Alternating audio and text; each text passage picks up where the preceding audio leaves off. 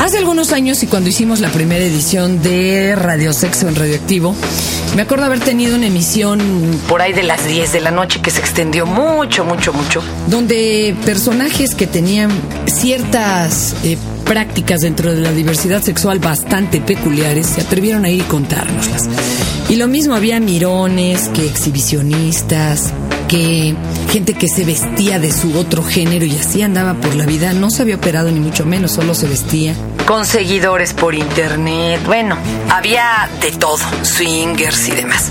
Y fíjense que uno pensaría que el programa se iba a volver algo de lo más morboso y... ¿Y qué creen? Pues que no, que al contrario fue como... como hasta tierno. Cuando el mirón nos decía sonrojándose, pues es que es bien chido. Pues ya no podías decirle nada para contrarrestarlo. Hoy, en este mes, ¿verdad?, en donde están tratando las filias, yo aportaré mi granito de arena, gracias también a la investigación de el buen Arturo Tapia y de varios amigos muy clavados en la literatura que las trata. Les vamos a hablar de las filias y la literatura. A mí, de hecho, ni, ya ni me gusta llamarles filias porque no se conocen como tal. Son diversidad de la práctica sexual, pero como dijera mi abuelita, eso no les quita lo perversos. Hoy, un Tao dedicado a ello puede tener situaciones incómodas. Así que ustedes sabrán si lo oyen con sus chamacos o no. Este es el podcast de Fernanda, de Fernanda Tapia. Podcast por Dixo y Prodigy MSN.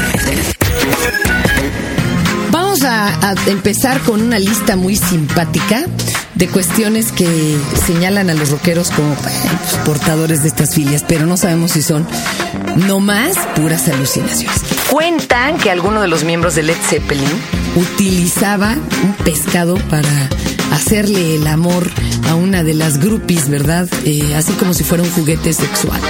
Otra cuenta que Jim Morrison fue muerto por miembros de la administración Nixon. Que la verdad, la verdad. Otra versión desmiente y dice que fallaron y que murió de un ataque cardíaco porque se estaba masturbando en su tina de baño en París, pero hay muchas otras versiones. Otra cuentan que Deborah Harry fue alguna vez abducida por el asesino serial Ted Bundy. Ay, qué miedo. Rod Stewart cuentan que alguna vez tuvo que sufrir un lavado de estómago después de haber ingerido un galón de semen. No me pregunten cómo o quiénes fueron los donadores. Otra, alguna vez dicen que se encontró a Marianne Faithful en el depa de Mick Jagger masturbándose con una barra de Mars, el chocolate, entre sus piernas. Qué rico, pero bueno. Marilyn Manson dice se retiró sus costillas flotantes, no para verse como Talía, sino para poderse la mamar él solito. Alice Cooper y Frank Zappa dice que alguna vez se agredieron en escena tirándose mierda uno al otro, pero literal, y que después se la comieron. ¿Se imaginan ustedes el espectáculo? Chinga. Pero así nos podríamos seguir, pues porque son personajes bastante creativos y demás.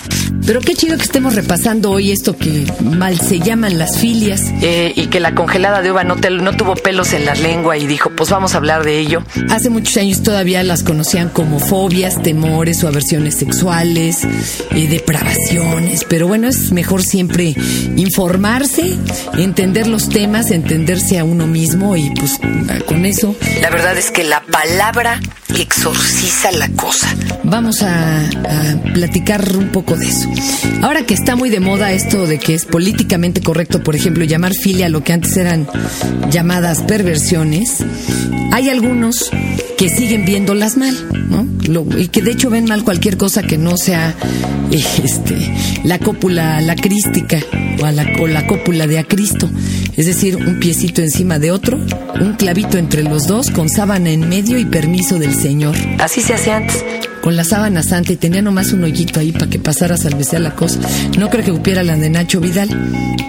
Las dos cosas, las filias y las perversiones, cambiaron de nombre según el credo y moral de moda. Y ahora, por más que sean negadas o presumidas, pues las filias o perversiones sexuales, la neta es que forman parte de la vida cotidiana de la humanidad. De todos los tiempos. Por ejemplo, ¿qué mujer no ha tenido que vérselas literalmente alguna vez con un exhibicionista en algún pasaje vacío, en el metro, en el autobús, en cualquier sitio donde un machito se siente impune, pues ahí se la saca y ya, ¿no? Casi ninguna colonia, ni ya tampoco ningún pueblo, está ausente de- el travestido, la transvestida. El que se coge a las gallinas, los burros, esto es pero de lo más cotidiano en el campo, ¿verdad? O qué tal a los don Juanes metrosexuales, las lesbianas, los gays, que es el tema de, pues del radio pasillo y de la conversación cotidiana. Ay, ¿tú quién crees que es homosexual? ¿No?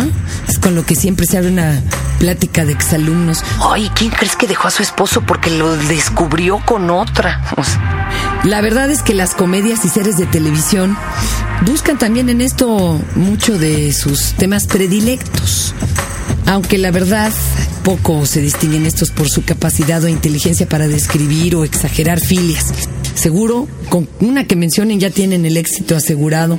Y desde la creación o la Venus del Milo hasta Playboy o el libro vaquero, Desde Salo al cine porno, las filias sexuales, la neta, son temas elegidos o temidos, pero al que todos nos enfrentamos constantemente.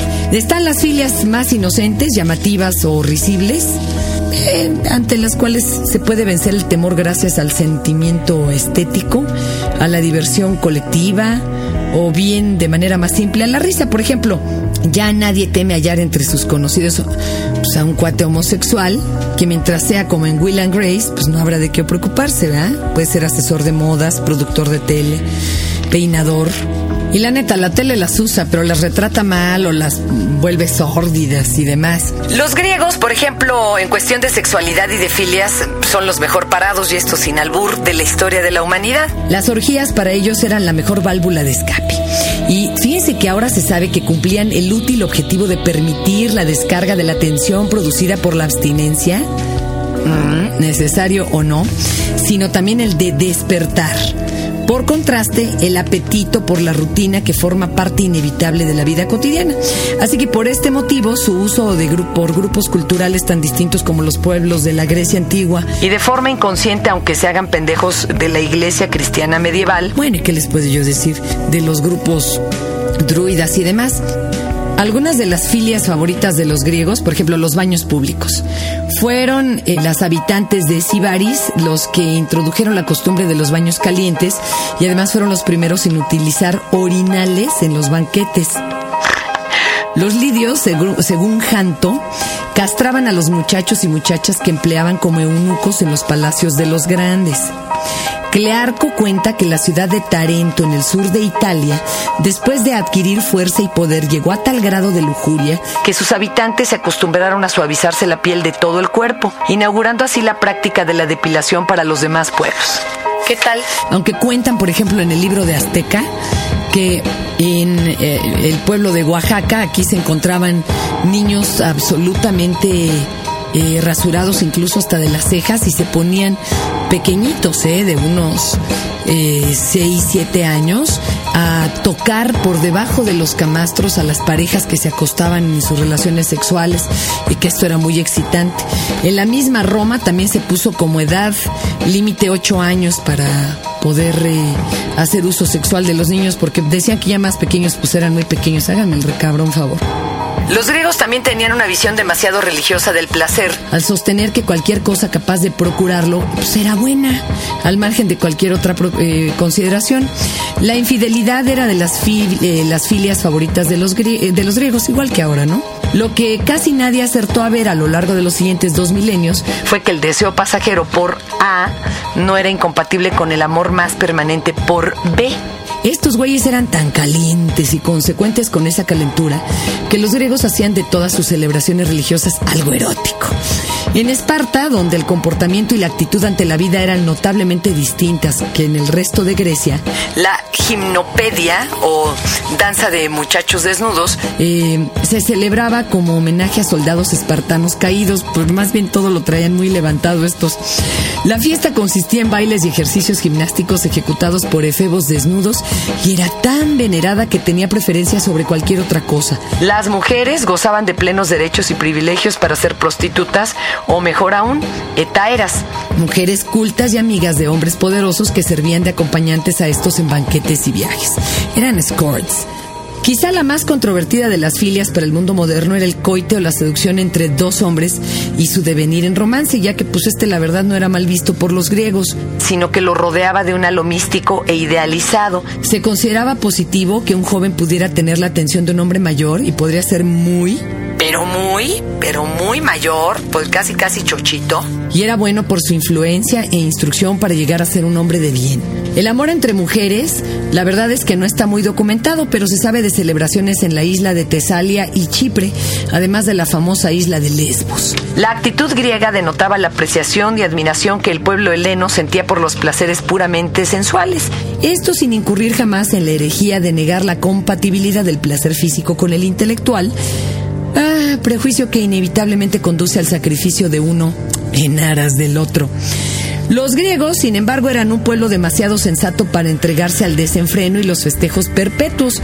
Sabían que la castidad es un preludio esencial de la impudencia, de la impudicia y que el placer erótico, por muy delicioso que resulte, pues no se puede buscar en todo momento. La sensualidad era un asunto muy serio y así se trataba a sí mismo. Había periodos de abstinencia, aunque de participar en muchas celebraciones.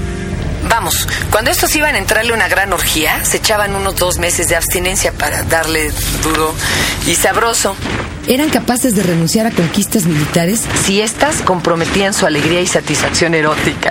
Bueno, repasando las filias y perversiones de otro pueblo que nos ha hecho malentender la palabra sexo y orgía y todo lo relacionado a ellas, nos tenemos que ir a el pueblo romano. Los romanos carecían de la gracia, elegancia y comprensión del arte del buen vivir que poseían los griegos. Ya fuera en lo referente a la comida, la vestimenta o el control de la sexualidad.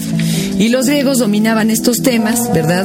De hecho, no les huían. Pero la verdad es que los romanos se dejaron influenciar en muchas cosas por los griegos. Sin embargo, siempre era como la copia del primo Naco, con todo respeto. Y se entregaron a este ramo que la neta los acabó de hundir.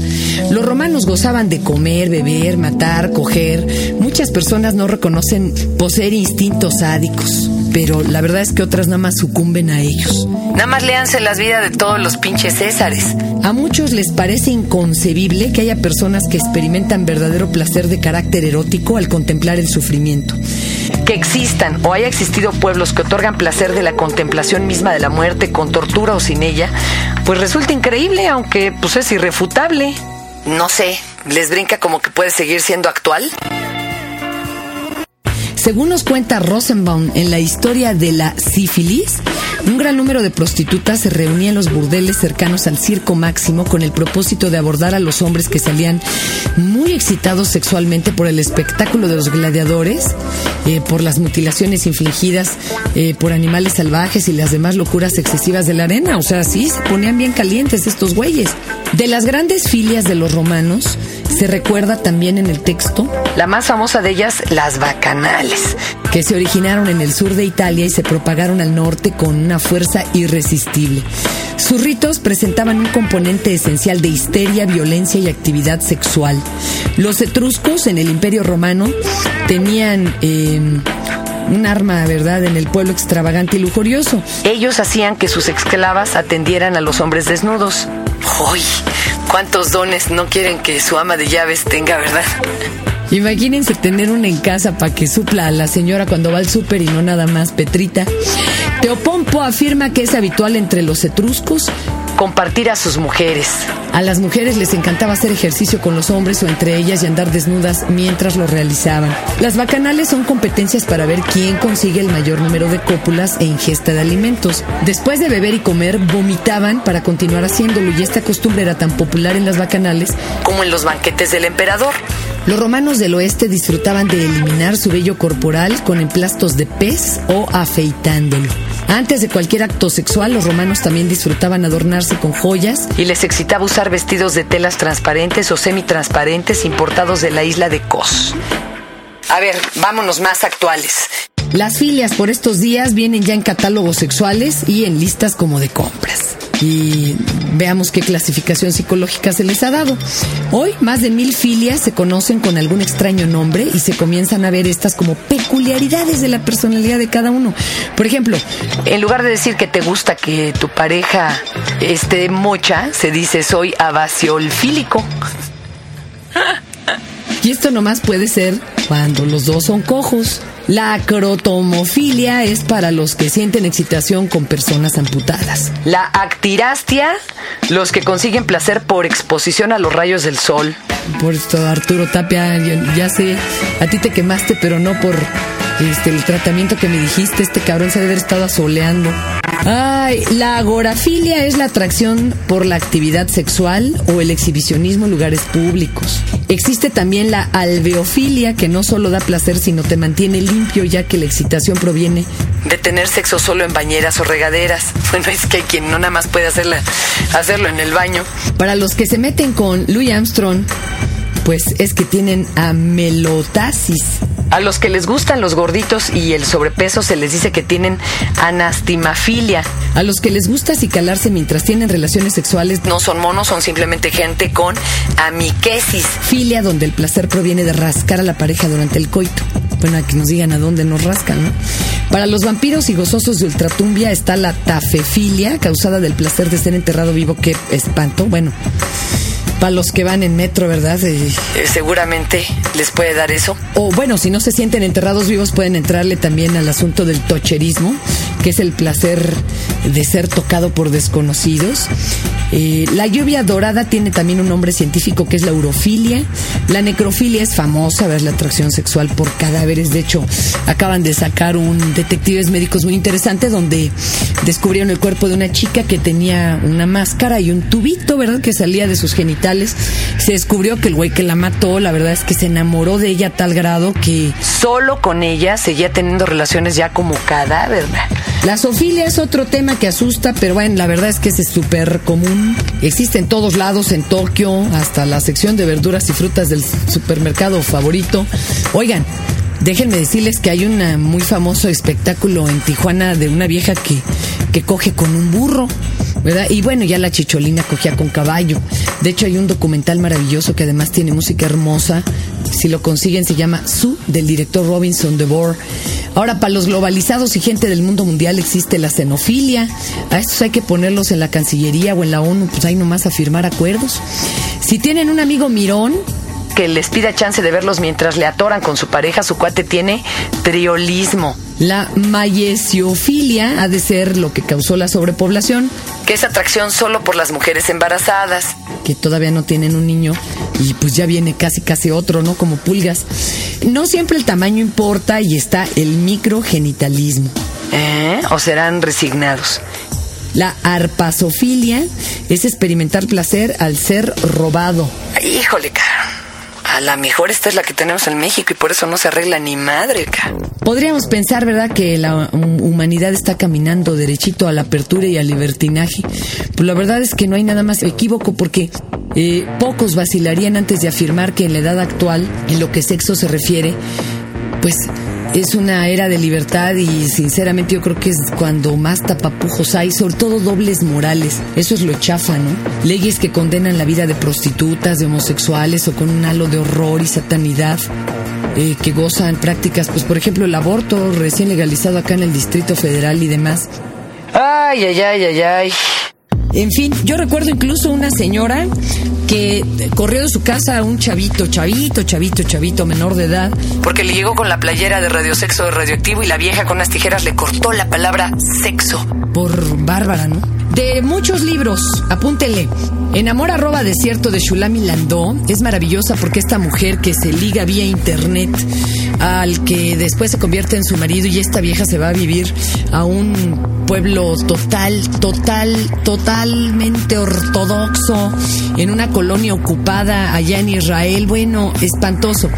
Eh, y ella nos cuenta cómo siguió ejerciendo allá su carrera de terapeuta y se topa, por ejemplo, con judíos que se descubren homosexuales y algunos con complicaciones tan graves como, por ejemplo, uno de ellos era rabino, se fue a Nueva York para que lo operaran, se convierte en mujer, pero eh, ahora es lesbiana, entonces sigue enamorado de la que era su mujer. Ahí nomás para que le entren, ¿no? Tienen que leerse todos los reyes malditos. Todos, todos, todos. Y hay otro de las reinas en donde se habla de cuando se va una española a casar con uno de los reyes ingleses y pues este señor era homosexual y esta pues tenía que procrear a ver cómo, entonces tenían que coger diariamente en la cama. El rey, la reina y el quelite del rey y era la única forma, aunque quién sabe si la que se lo cogiera el quelite. Eh, en el Tigre de Santa Julia, el, el libro, ¿lo pueden conseguir? Ustedes van a ver que una de las que rescata el Tigre de Santa Julia y se vuelve una de sus grandes aliadas es una mujer a la que tenía secuestrada un güey que tenía un estanquillo, una tienda ahí en la colonia Tacuba y la vieja era virgen. Y entonces le dice al tigre, bueno, pues ¿y entonces cómo es que abusaba de ti sexualmente diario? Y dice ella, no, pues es que él nada más defecaba en mi boca. Y eso era lo que le daba placer. Hágame usted favor. yo creo que también, ah, el complot mongol, maravillosa, una de las más eh, mosquitas muertas de toda la novela, una chinita así, ya saben, llegada y que le tenían la sombra pisada. La neta es que se ponía caliente cuando mataban a alguien. Era tremenda Chihuahua.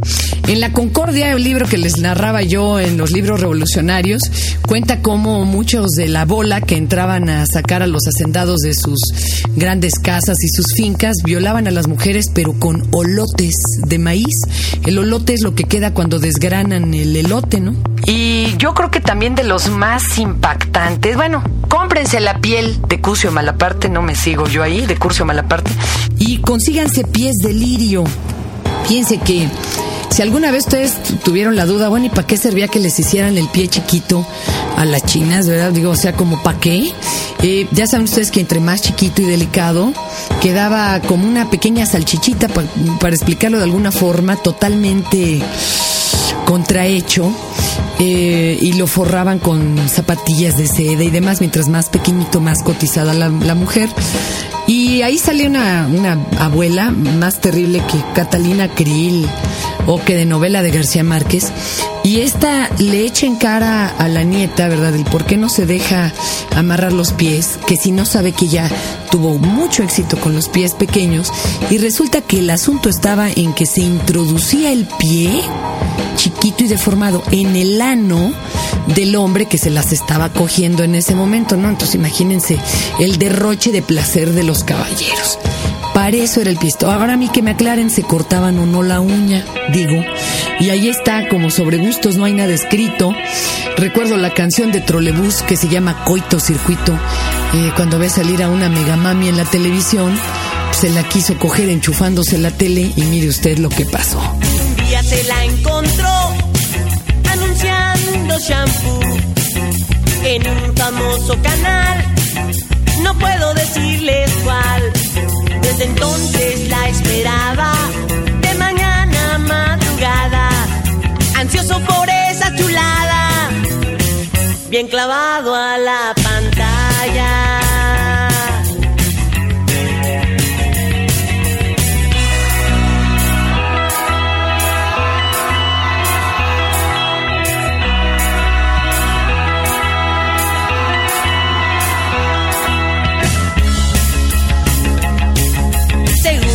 De noviazgo 15 veces diario.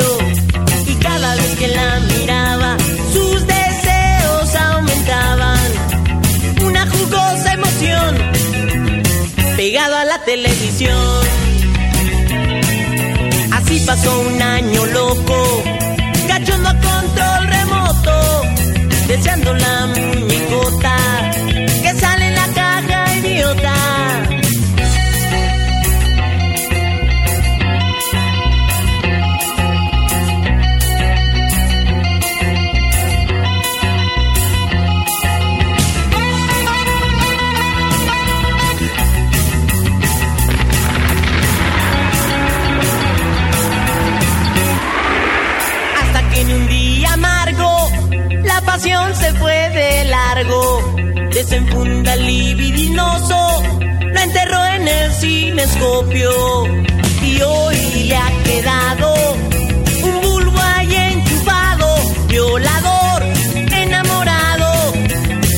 sexo electrocutado. Así pasó un año loco, cachondo a control remoto deseando la muñecota que sale en la caja idiota.